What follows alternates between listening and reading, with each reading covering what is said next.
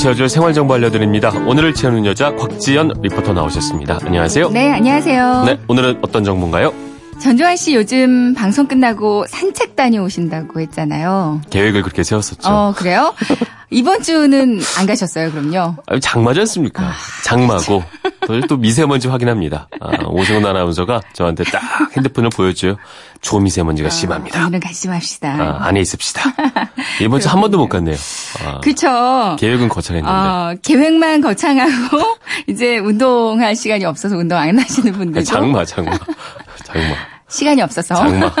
장마. 그런 분들 많으실 것 같아요. 네. 뭐 주중에는 엄마, 업무가 너무 많기도 하고요. 네. 주말에는 또 휴식이 필요하잖아요. 그렇죠. 운동하기가 쉽지 않은데요. 우리나라 직장인 중에서 10명 중에 6명은 시간이 항상 부족하다고 느낀다는 조사도 있더라고요. 네. 그래서 오늘 시간 내기 힘든 분들을 위해서 음. 어, 나눠서 운동하는 팁을 알려드리겠습니다. 그러니까 저처럼 이렇게 운동을 하겠다고 하고 변명이 많은 사람들을 위한 어떻게 하면 좋을까요? 저 같은 네네. 사람들. 어, 평소에 해주세요. 네. 평소에 자주자주 어, 나눠서 해주시면 좋을 것 같은데요. 네. 전문가들은 아무리 시간이 없어도 일주일에 최소 150분 정도는 운동을 하는 게 좋다고 합니다. 네. 그리고 미국 심장협회에 따라도 아, 일주일에 150분 간단한 운동이라도 하면 심장마비와 뇌졸중의 위험이 줄어들고요. 네. 수면의 질도 향상되고 두뇌 건강에도 좋아진다고 음. 하거든요.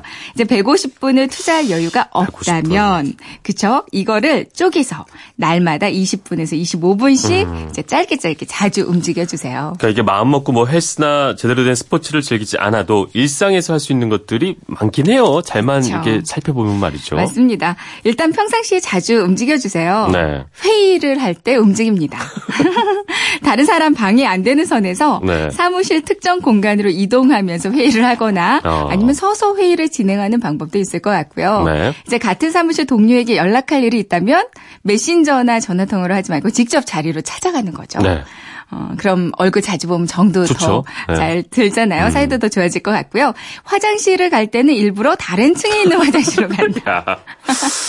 야, 열심히 살아야 되네. 그리고 또 전화를 많이 해야 하는 직업이라면 좀 서서 네. 휴대폰으로 통화를 해야 한다면 사무실 복도를 아, 걸어, 다니면서 일상 속에서 하라는 얘기군요. 좋습니다. 네. 그리고 평소 출퇴근길에는 속도를 조금 내서 땀이 좀 송송 맺힐 정도로 좀 빨리 걷기를 하시고요. 네. 이제 짧은 거리는 차 타지 않고 자전거를 타는 방법도 좋겠고요.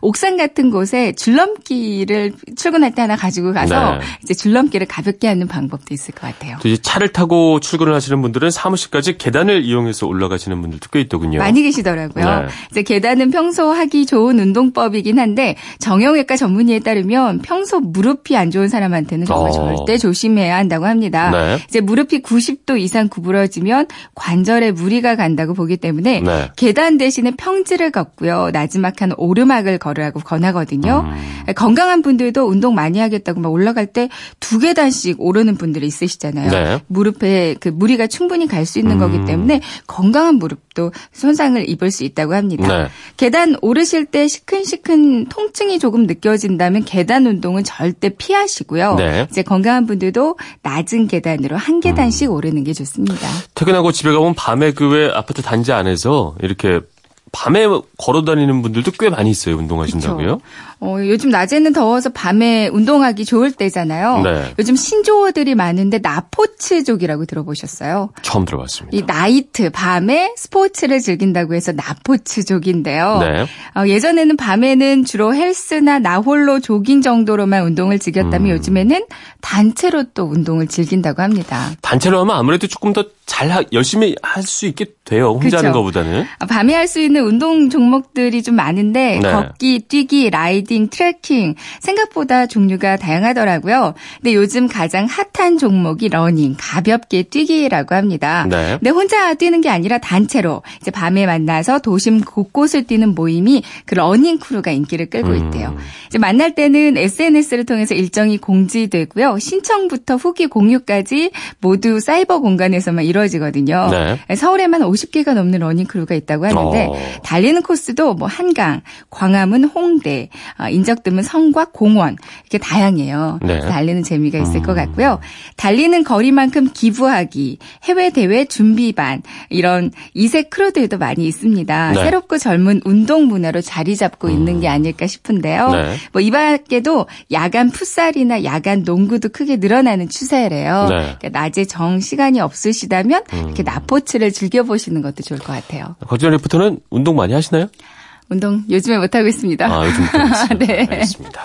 앞으로 해야죠. 그렇죠. 네. 오늘 가지고 오신 정보로 함께 한번 운동 열심히 해서 살을 같이 한번 빼보도록 하죠. 좋습니다. 알겠습니다. 네.